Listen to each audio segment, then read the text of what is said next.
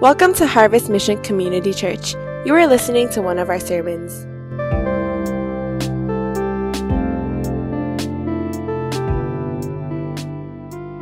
message. So if you have your Bibles, turn to 1 Peter chapter 5.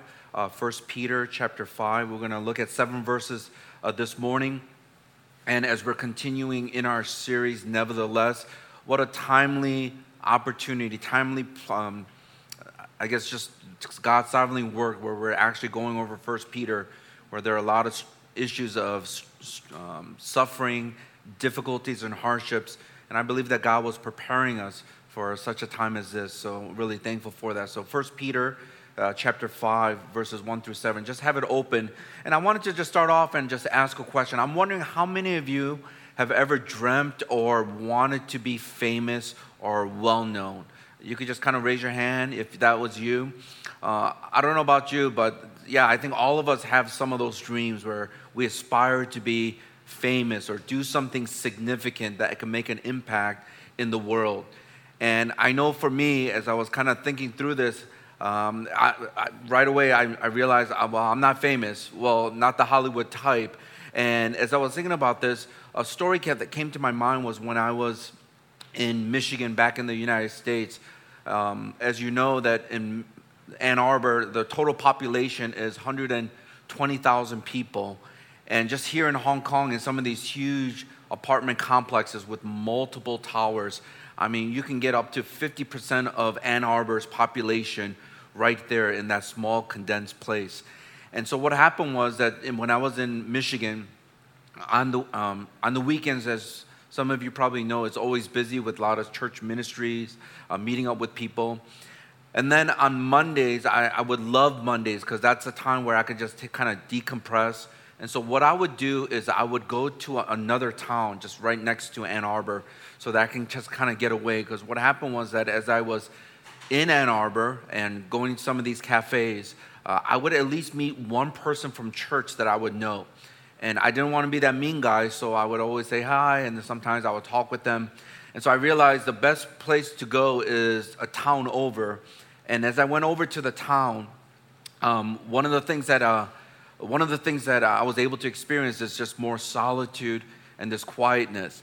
And as I was thinking about that, I realized that when you think about Ann Arbor, so I, I want to show you this picture. This is Ann Arbor. Um, this is pretty much about a 46 kilometer in size. So almost roughly about maybe 28 or so miles square footage in, Ann Arbor. But I want to kind of zoom out a little bit and you realize that it's a small little town in Michigan. So it's not that big. And then you zoom out even more all the way to the United States and you realize it's a small little dot. And as I was thinking about this, I realized that being known and to be at a place where you want to make an impact, sometimes you wonder, will we ever do this? And what God had to kind of work in my own heart was just, just a heart of humility to realize that I cannot try to do whatever I wanted to do on my own. And so God had to work on my own heart uh, that I'm not going to be famous, that I'm not going to be this evangelist or this person uh, on TV. And so through that whole process, I think God was trying to show me that there's something more significant uh, about life than trying to be famous. And so some of you probably know Will Smith, and he has this show. Uh, it's called Ask Uncle Will. And so there's different people who will come on the show, and then they'll ask him different questions. And I thought it was really interesting because this girl asked him about what it meant to be famous, and would he have changed anything, or would he want to live a different life? And I wanted to kind of show you this quick video and kind of see his response. And I thought it was very interesting from someone who's really famous, uh, just to see what he will say. So let's watch this video together. as you know, uh, being famous has its perks, but as he was sharing, there's some downsides to it. And one of the things that I began to realize as I'm getting older is that it's very difficult to find very well to do, very famous people who are humble. That's why I think when we think about some of these stars and some of these people who are really well known, when they are humble and they're down to earth, uh, something about that brings a realism and something that's very attractive. John Ruskin said this He says, I believe the first test of a truly great man is his humility. I do not mean by humility doubt of his own power or hesitation in speaking his opinion, but really great men have a feeling that the greatness is not in them, but through them. That they could do or be anything else than God made them. What a great reminder that even though they have all these talents, they know that it's because of God who's enabling them to do all these things. But I think the true test of humility is how we respond when we're facing difficult times. Because that shows us who we really are. And the question is are we able to trust in God when things are very difficult? Are we able to really turn to God when we realize that there's no one else to turn to? So, I want to talk a little bit about humility and how that's tied in with just even leadership and how God works in our lives as we come to chapter 5 of 1 Peter. And so, the one thing that I want us to remember is simply this that when we see God as our necessity, then we will live life with humility. That when we see God as our necessity, that He's all that we need, He's what we need, that's when we will begin to live life with humility. So, just to make it somewhat interactive, can you turn to one person next to you and tell them what the one thing is? Why don't you go ahead and do that right now for the next six, seven seconds?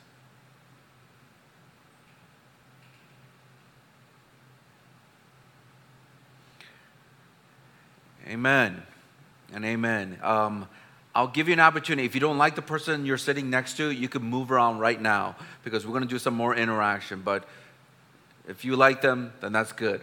Well, let me go ahead and talk about two things that we must believe and put our trust in so that we can see that God is our necessity. We need to start there, that God is what we need.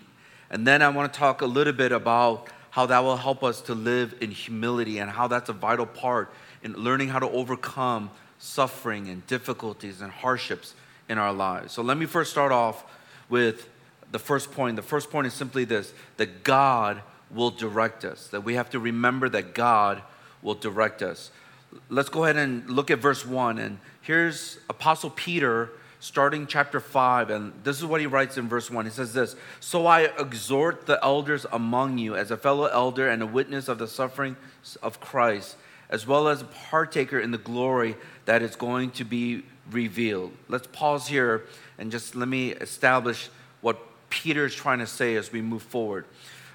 In the start of chapter 5, the Apostle Peter addresses the elders who are the shepherds of the church. And it's interesting that he includes himself here as a fellow elder. He's not lording it over them, but he's a fellow elder and he's speaking from experience because he witnessed the sufferings of Christ. I think this is very important that he actually saw Christ not only in the times that are good when he multiplied the fish and the bread and walked on water, but he also saw the sufferings of Christ when he was dying on the cross, going through the agony and the pain. And I want you to notice the first word, it says so in the ESV, but in the New American Standard Bible, it is translated as therefore. So, what Peter is doing, he's connecting what he has mentioned in chapter 4. This is very important for you to understand. He is trying to connect what he talked about in chapter 4 of the suffering and the fiery trials that the believers are going through with now this importance of good spiritual leadership. Why that's important. As people are going through a lot of difficulties, why is it that we need good spiritual leadership? And so when we think about this, we come to the conclusion that when trials come, people are constantly looking for shepherds or pastors or leaders who can help them for encouragement and for direction. So during this time of persecution, it could have been easy for any of these leaders, any of these shepherds, to just give up because it was too hard. Uh, many of them had friends who were being persecuted, who were being arrested. And so they were thinking, should we continue to do this? Is it really worth it? But Peter knew that having God appointed leaders will be critical. That's why he addresses them at this time. Next, Peter shares a little bit more about the role of the shepherd, and we want to understand this as we think about God, who is our great shepherd, who will direct us. Let's go ahead and read verse 2 all the way through verse 4. This is what the Word of God says Shepherd the flock of God that is among you, exercising oversight, not under compulsion, but willingly as God would have you, not for shameful gain, but eagerly, not domineering over those in your charge, but being examples to the flock. And when the chief shepherd appears, you will receive the unfading crown of glory. So here we see the elders were supposed to be the shepherds of the flock. And I want you to also note here that the reason why this is so powerful, especially coming out of Peter, the Apostle Peter, was that Peter was the one who denied Jesus three times. And he was restored by the resurrected Jesus three times for those three denials. And he restored, Jesus restored Peter by the question, Do you love me? those of you who are familiar with the story. And with each of Peter's response, he says something to the effect, Lord, you know that I love you. And then Jesus replies back with, Feed my lamb, tend my sheep, and feed my sheep. So here's Peter who understood the importance of directing and guiding God's people. This is why he makes it clear that there should be God honoring motives for leading God's people. It should be done not under compulsion, something that you are forced to do. It's not for greed, it's not for gain, the things that you can get, whether it's money or fame, whatever it may be. You're not supposed to domineer over people, but you're supposed to be a servant. And I think this is really important because when we think about shepherds and those who are leading and helping people in times of crises, we understand that it is not about our position or title, but it's about your life, how you live. And that's why he says it should be willing. You should be a willing servant, having the sense of call from God, eager to serve and setting an example for people around you. I think too often there are spiritual leaders who are not living up to their calling. And this is the situation with the leaders of Israel. If you remember, they were supposed to shepherd or help and direct God's people but they were very self consumed. And that's why the prophet Ezekiel said this to those people in chapter 34, verse 4 through 6, verse 11, and verse 15 through 16. Let me read it for us. And in the yellow, will you just interact with us and say it out loud with me? It says this You have not strengthened the weak or healed the sick or bound up the injured. You have not brought back the strays or searched for the lost. You have ruled them harshly and brutally. So they were scattered because there was no shepherd. And when they were scattered, they became food for all the wild animals. My sheep wandered over all the mountains and on every high hill. They were scattered over the whole earth, and no one searched or looked for them. For this is what the sovereign Lord says I myself will search for my sheep and look after them. I myself will tend my sheep and have them lie down, declares the sovereign Lord. I will search for the lost and bring back the strays. I will bind up the injured and strengthen the weak, but the sleek and the strong I will destroy. I will shepherd the flock with justice. What a great reminder that even though on this earth there are many leaders who fail to live up to their calling and living and helping God's people and encouraging them, especially during difficult times, we see that ultimately it is God who's going to shepherd them, it's God who will lead them. And this is the, one of the reasons why it's so important that we are focusing our attention not on people and or situations around us, but we're looking to God and God alone because He is our shepherd. He will direct us, He will lead us. This is a reminder of what Jesus said, who is our great shepherd. And He talked about the difference between a good shepherd and someone who is just a hired hand, someone who just does the job. In John chapter 10, verse 11 through 15, in the New Living Translation, this is what the Word of God says. And please read it in the yellow with me. It says this I am the good shepherd. The good shepherd sacrifices his life for the sheep. A hired hand will run when he sees a wolf coming. He will abandon the sheep because they don't belong to him and he isn't their shepherd. And so the wolf attacks them and scatters the flock. The hired hand runs away because he's working only for the money and doesn't really care about the sheep. I am the good shepherd. I know my own sheep, and they know me, just as my Father knows me, and I know the Father. So I sacrifice my life for the sheep. Once again, Jesus Christ is our perfect shepherd. And whatever you're facing in your life, whatever you're going through, instead of looking at to other people or even to the circumstances and wondering if it will change, this is the time where we look to Christ. We look to God and say, God, you are the one who's shepherding me. You are the one who's directing me. This is when you will see the necessity that God is the only one in these situations and circumstances you're facing that who will be able to love you, take care of you, watch over you, and protect you. I'm wondering here as we think about this great and good shepherd, what does it really mean to have him as our great shepherd? I think he's a chief shepherd because what we are challenged with is can we patiently wait for him to work in our lives? Can we see him working in a powerful way that we were in obedience to him so the crown of glory will be put on us as we see him face to face?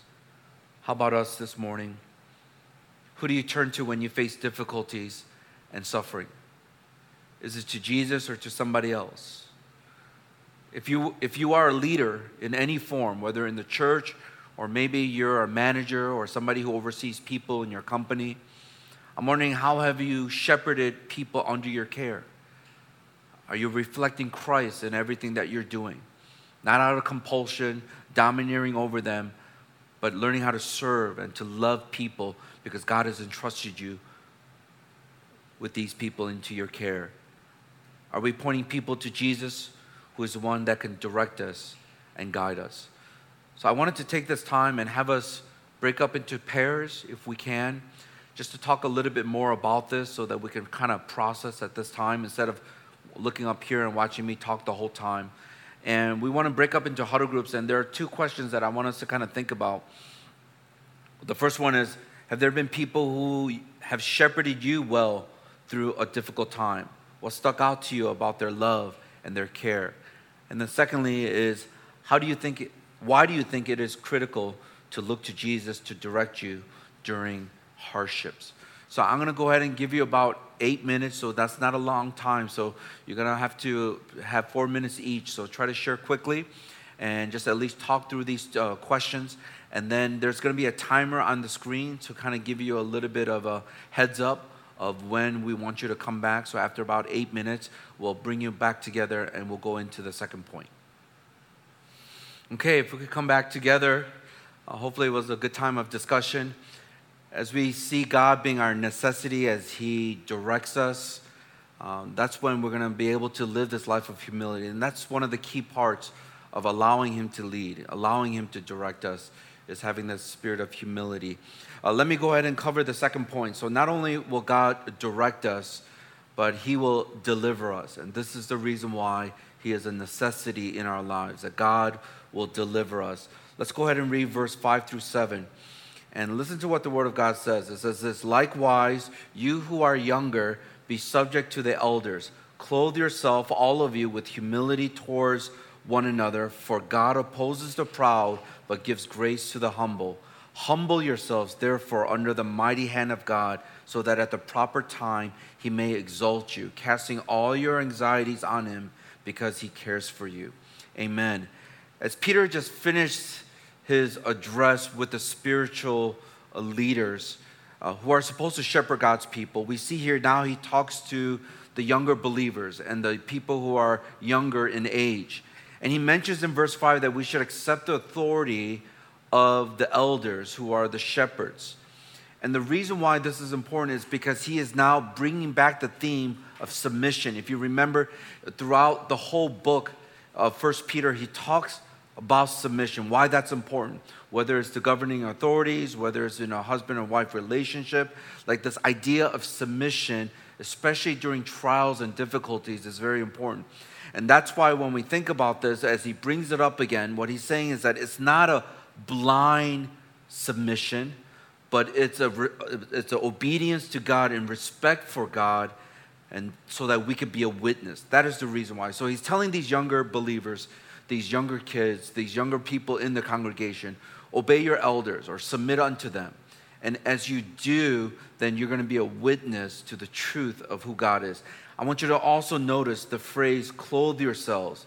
It is literally translated as fasten on with a knot or bind to yourself. It has this idea of an apron of a slave that will be tied around a servant. So try to imagine that picture when the apostle Peter says, clothe yourself. He's saying, put on this apron of a servant. And so that you may be able to now, as you fasten this knot, you have your identity as a servant of Christ. This idea of humility, this idea of servanthood, I think Peter was probably thinking about what he experienced in the upper room when Jesus tied that towel around his waist and washed the disciples' feet. Then, with this imagery of humility, we notice that Peter quotes Proverbs chapter 3, verse 34, as a reminder that God gives favor or he is gracious to those who are humble. Now, let me just pause here and just kind of help us to think about this idea of humbling oneself. Oftentimes in the Old Testament, this concept of being humble meant repenting, which means turning away from our own desires, our own direction, things that we want to do, and then we turn to God in that spirit of humility. Also means in the Old Testament learning how to depend on God, realizing that there's nothing on our own strength or power that we could f- overcome the things that we're facing. So, this Old Testament idea of learning how to humble ourselves so God can be gracious towards us, it really comes down to learning how to trust in God and accepting whatever comes our way because we know that God will make a way. When God opposes the proud, it means that he is setting himself against. So when it says God opposes the proud, he is literally standing against those people who are living with pride instead of humbling themselves. And that's why God gives grace to those who are humble rather than those who are proud. In verse 6 and 7, as we read, I want you to also note here that by casting our anxieties on God, it requires humility. I want to talk a little bit about this because he talks about how we need to humble ourselves under the mighty hand of God. Now, the question that I want to ask us is how do we know when a person is humble? And I, I think this is something that we sometimes ask ourselves like, okay, I see the benefits of being humble, I see the importance of having humility in our lives, but how do we know when a person is humble? And as I was thinking about this, I came up with at least three things. That's not exhaustive, but I came up with three things that will help you to at least indicate for yourself as you do some reflection, as well as with other people to be able to gauge and to understand if they are humble people. So the first thing is this how do we know when a person is humble? First of all, they admit their mistakes. I think those people who are very quick to admit their mistakes uh, really show a, a, sign of humility. Uh, oftentimes, if you're like me and many other people, we have a tendency to defend ourselves or try to protect ourselves. So we try to make ourselves look better than we really are.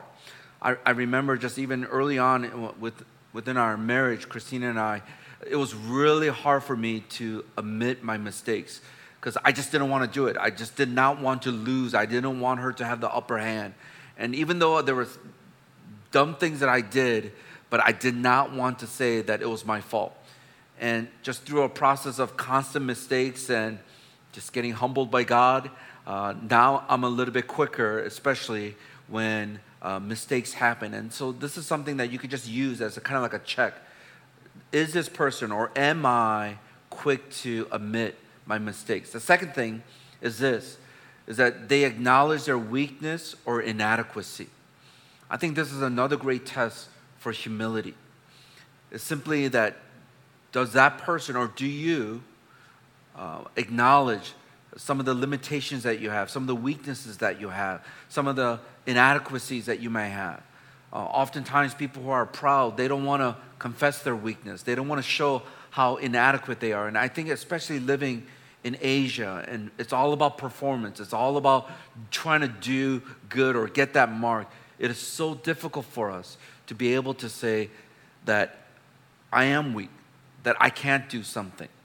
And to me, that is a person who is humble, who can confess those things. And that's where God gives grace to the humble, but he opposes the proud. The third thing, when we think about when a person is humble, is that they ask for help. So not only do they admit their mistakes, acknowledge their weakness or inadequacies, but they ask for help. You know, we've learned how to become very self sufficient people, and we don't want to owe anybody anything. So we kind of do everything by ourselves. Uh, some of us, we just know that when you try to ask for help or try to include other people, it just takes longer. But we fail to realize that part of humility is to be able to say, I can't do this. I need other people who are better, who might be able to do certain things uh, maybe quicker or have greater insights into this. So I, I need them in my life. And that's another sign of humility. So when I think about this, I realize that so often, many of us, as you're listening to this message, uh, we have to say that we are more proud than humble. And if God is the one who gives grace to the humble, but he stands against or he opposes the proud, I'm wondering in your life right now, as I think about my own life, has there been times when you just felt like you're constantly running into a wall? You, you feel as if there's this almost this opposition where you can't move forward. I'm wondering if that's God trying to humble you to show you that you, you can't figure everything out. That there are a lot of things you got to surrender. There are a lot of things you got to be able to say, God, you're the one who's in control. You're the one who's sovereign. I'm not. I need you. Even when you think about this whole situation with COVID 19, like I really don't know what will transpire from this, but I'm, I have faith and I believe that through this, there's going to be a renewal in the church. I believe that people, more people are now praying. Another thought that came to my mind, even just uh, a couple days ago, as I was reading up on the news, I was thinking about all those people who passed away and the family members who are affected. And what a great opportunity to offer hope to those who don't have hope and to be praying for them, to show the love of Christ, being compassionate. If there's anything that good that could come out of this, and God humbling us as believers to get out, out of our spiritual slumber and to be able to follow Him and obey Him, I think that's a praise to God because now He is working in our lives to show us the pride that we were self sufficient, we were depending on ourselves rather than on Him. By doing these things, it shows us that we are willing to risk a lot of things. Think about this to admit your mistakes, to acknowledge your weaknesses or inadequacies, to ask for help. You are taking a risk. What are the risks? Uh, you can get rejected. Uh, you won't be appreciated. You won't be acknowledged. You might even get judged. But as you do this, one thing, one thing you have to remember is God is going to show favor in your life. I want you to look at the word cast when you're casting your anxieties. That, that word occurs one other time in the New Testament. And I thought it was interesting because it comes from Luke chapter 19, verse 35. And it's in the context of the disciples during Palm Sunday when the disciples were told to get a donkey for Jesus to ride on. And it says that they casted or they threw uh, things, the, the garments onto the donkey. That the word casting onto is very important. So when you want that donkey to carry something for you, you cast it or you throw it onto it and he will carry it. And that's why this word is important because Peter's using this. And what he's saying is in the same way, God is willing to take the burdens and take the anxieties that are in our lives. This is what God promises unto us. Jesus does in Matthew chapter 11, verse 28 through 30. Jesus says this Come unto me, all of you who are weary and heavy burden, and carry heavy burdens. I will give you rest. Take my yoke upon you. Let me teach you, because I am humble and gentle at heart. Why don't you read the yellow with me? And you will find rest for your souls. For my yoke is easy to bear, and the burden I give you is light. Let me read to you in the message translation that I thought it kind of had a, a different feel to it, but I think all of us can relate to it. It says this Are you tired, worn out, burnt out on religion? Come to me. Get away with me, and you recover your life. I'll show you how to take a real rest. Walk with me and work with me. Watch how I do it. Learn the unforced rhythms of grace. I won't lay anything heavy or ill fitting on you. Keep company with me, and you'll learn to live freely and lightly. Psalm chapter 55, verse 22a, it says this Cast your burdens on the Lord, and he will sustain you. Listen to what it says in the message translation Pile your troubles on God's shoulders, he will carry your load, he will help you out. As some of you know, uh, this past um, some months back, I think it was about three, four months back, from, from December to January, I was on a sabbatical for two months. And I, one of the things I realized is how fast of a pace I was living my life. Because that first day when I just didn't have any responsibility, I remember just waking up. Well, first of all, waking up to uh, seven hours of sleep, which was just, it felt unreal and it refreshed my body definitely. But I woke up and I, my first thought was, okay, what do I need to do? And it literally took me about three some days to finally realize, oh, like I don't have a meeting, I don't have to prepare a sermon, I don't have to go on a phone conference, and just the lightness that I felt just in my spirit. And then a couple things that I've committed myself to was to read some books, uh, go on some hikes, and just to spend a lot of time in solitude. And it was in those moments that I felt this verse that we read about just being able to cast all my burdens and anxieties unto him for he will give us rest. And that's what i felt. And i'm wondering for some of us you might not be able to take a long sabbatical but i'm wondering if you can take maybe a half a day on a saturday maybe even throughout the week if it's just one hour of no social media just nothing to distract you just to be in his presence. I think one of the most spiritual things you can do is take a nap. Yes take a nap to be able to just kind of rest and to just hear from God. And uh, as you wake up, your body will be refreshed, your mind will be clear, and to be re- reminded that not that you're not needed, but God is the one who will take care of everything that is before you. And that's why when you're able to sleep, even though you have a lot of things to do, what you're saying is, God, I trust you. I've done the best that I can, as much as I can, but the rest is up to you. To be able to have that kind of rest and that's when you realize that all our anxieties, all the things that we worry about, that we cast it onto Jesus and He delivers us from those things. That's why I think I like what John Piper said when he said, God is always doing 10,000 things in your life, and you may be aware of three of them. Isn't that, isn't that amazing? That He is working in your life. He's working in our city. He's working around the world with thousands of things that we, we don't even see with our eyes. We might just be aware of maybe just one or two or three. But God is so sovereign that He's working in the midst of everything that's happening in your life. I'm wondering if you thought about that, especially for some of you who might not be getting a job and you're wondering what's going on maybe God is, that's all you see, but He's doing that because there's something greater He's trying to do in your life.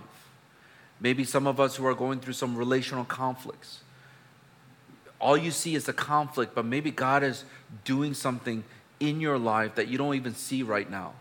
Teaching you how to love, learning how to have greater compassion and understanding. Maybe some of the situation, as I mentioned before, that's happening around the world what, is for, what if it is for the greater good of the gospel going forth and being spread to the ends of this earth? We just don't know. So, this is why, whatever anxiety, whatever burdens you have, you have to cast it onto God and to God alone. Now, can I just mention one thing about this humbling so that God can deliver us?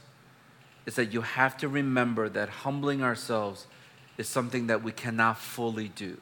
Let me explain. Because a lot of times we think to ourselves, well, I'm going to try to be humble. I'm going to try to be humble. I got to do this. And you have to realize that even humbling oneself, even though it's something that you have to posture yourself, and it comes through prayer and understanding the situation, but you have to be the first one to confess that I cannot even humble myself.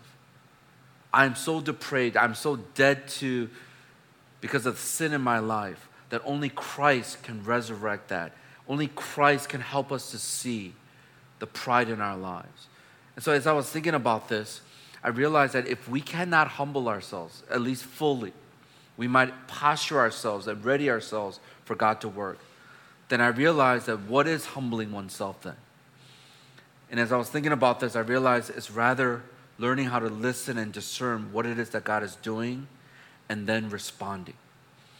That is how we will be able to humble ourselves is to listen to God, discern what he's doing around us and then responding. That is the beauty of a Christ follower who is humble and fully surrendered and fully trusting in God.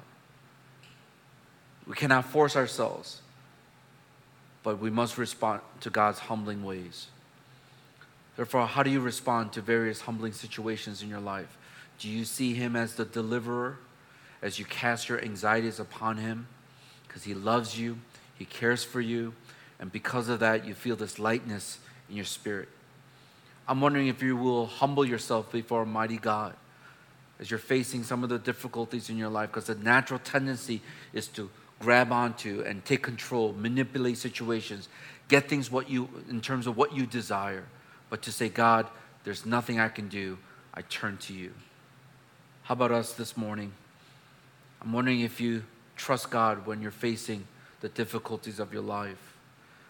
Have you observed what God is doing? Those humbling moments? Because He wants you to humble yourself so that you can receive the grace that you need. I'm wondering how have you responded to Him recently? Uh, some of us who are at home, working from home, uh, some of us with families now trying to teach kids online, and so many other things going on.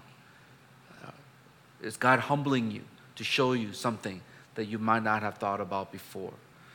So we wanted to kind of bring a close to this time by breaking up into huddle groups one more time. And the two things that I want us to think about is hopefully you could be a little bit more open. And I wanted us to first at least share what is one worry or anxiety that is gripping you right now? What is that one thing that's kind of causing you to lose sleep, that you can't really get it out of your mind, something that is consuming you? It would be great if you can share what that is. And then the second part is how can you take verse 6 and verse 7 and trust that when we cast our anxieties unto God, that He will answer us? So, this whole idea of humbling ourselves and in the proper time, in God's timing, He will exalt us, casting our anxieties onto Him because He cares for us. So, sharing a little bit about that. So, we'll give you once again about eight minutes and then we'll come back together. Uh, we'll give you a kind of a warning like one minute before and then 10 seconds uh, before we come back together. So go ahead and for the next eight minutes, just pair up with somebody and answer those two questions. One, okay, if we could just come back together, and we wanted to close out in this time.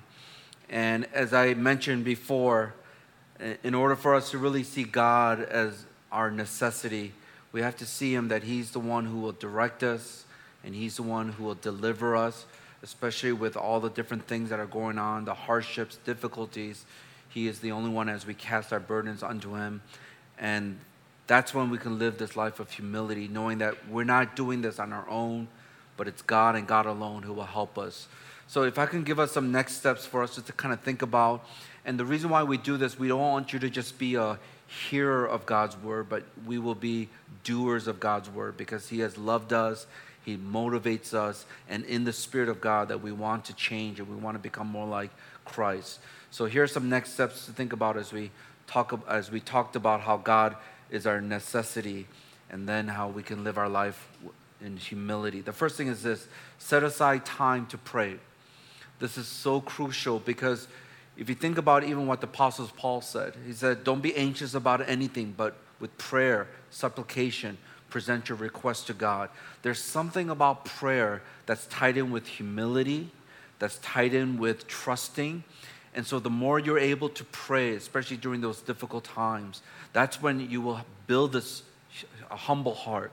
And from that humility, you can trust in Him more, that He's in control, not you.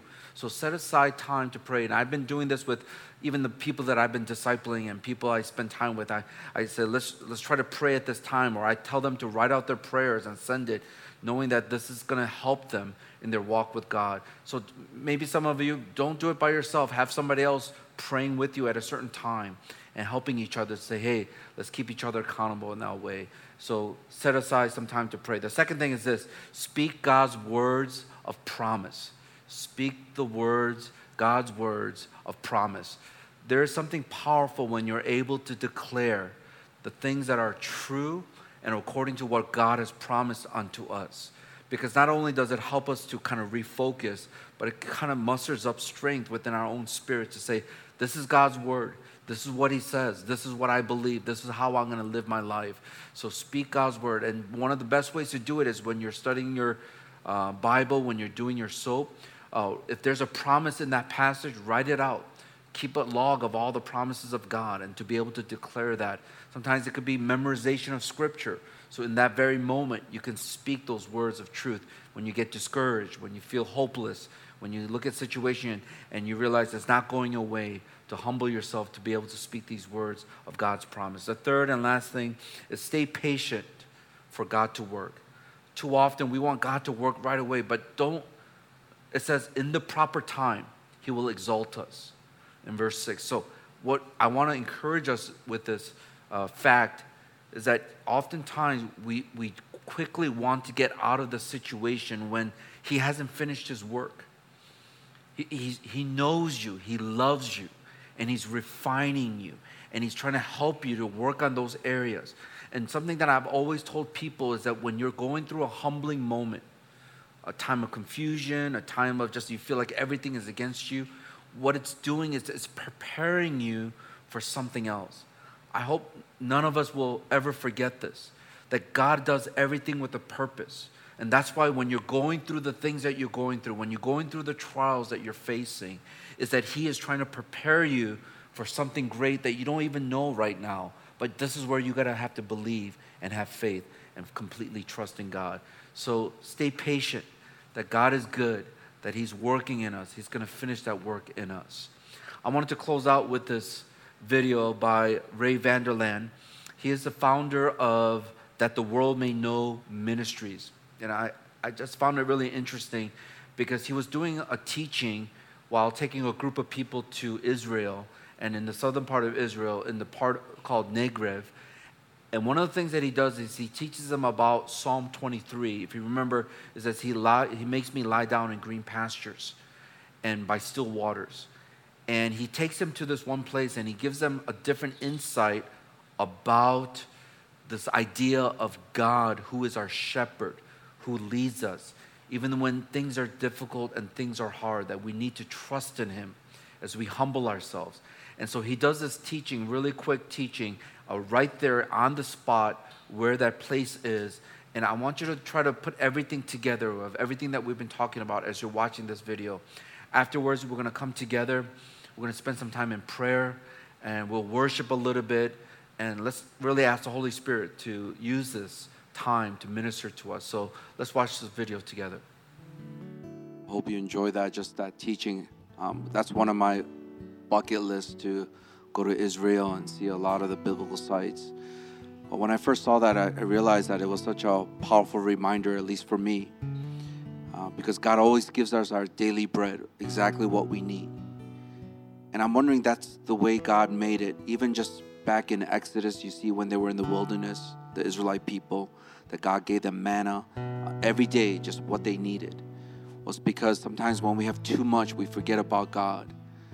And when we have too little, or we think we have too little, that's when we turn away and try to figure out on our own strength and wisdom. What would it be like if every single one of us that we lived every day just trusting in Him for our daily bread?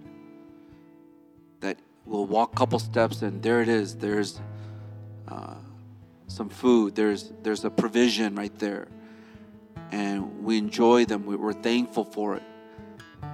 And then He leads us somewhere else, and we're following Him. And then there it is. Here's the provision. I think when we live life that way, that's a true life of humility. That's a true life of learning how to trust in Him, casting our burdens onto Him, saying, God, lead me every step of the way. May I not go too far ahead of you or too lagging too far behind because I'm discouraged, but just in step with you, following the Good Shepherd, leading us and guiding us because He will direct you and He will deliver you. And that's why we have to realize that He is God alone that, that we need. Our, is our necessity. And it comes when we have this life of humility to say, God, we need you and you alone. So I'm wondering if we could just, all of us, just bow our heads and close our eyes for a moment. And what I want to, what I want you to do for the next 30, 40 seconds is I want you to verbalize uh, just a simple prayer. And that prayer is, Lord Jesus, I need you. I cannot do anything without you. And just express to whatever anxiety that you're holding on to, say, Lord, I cast it unto you. I don't know if you want to just even use your hands as if you're like throwing it at the foot of the cross. Just I cast it before you. And so just do that right now for about 30, 40 seconds. Let him know that we need him and we're casting that burden, whatever. And then we'll worship a little bit together. Can we just do that right now?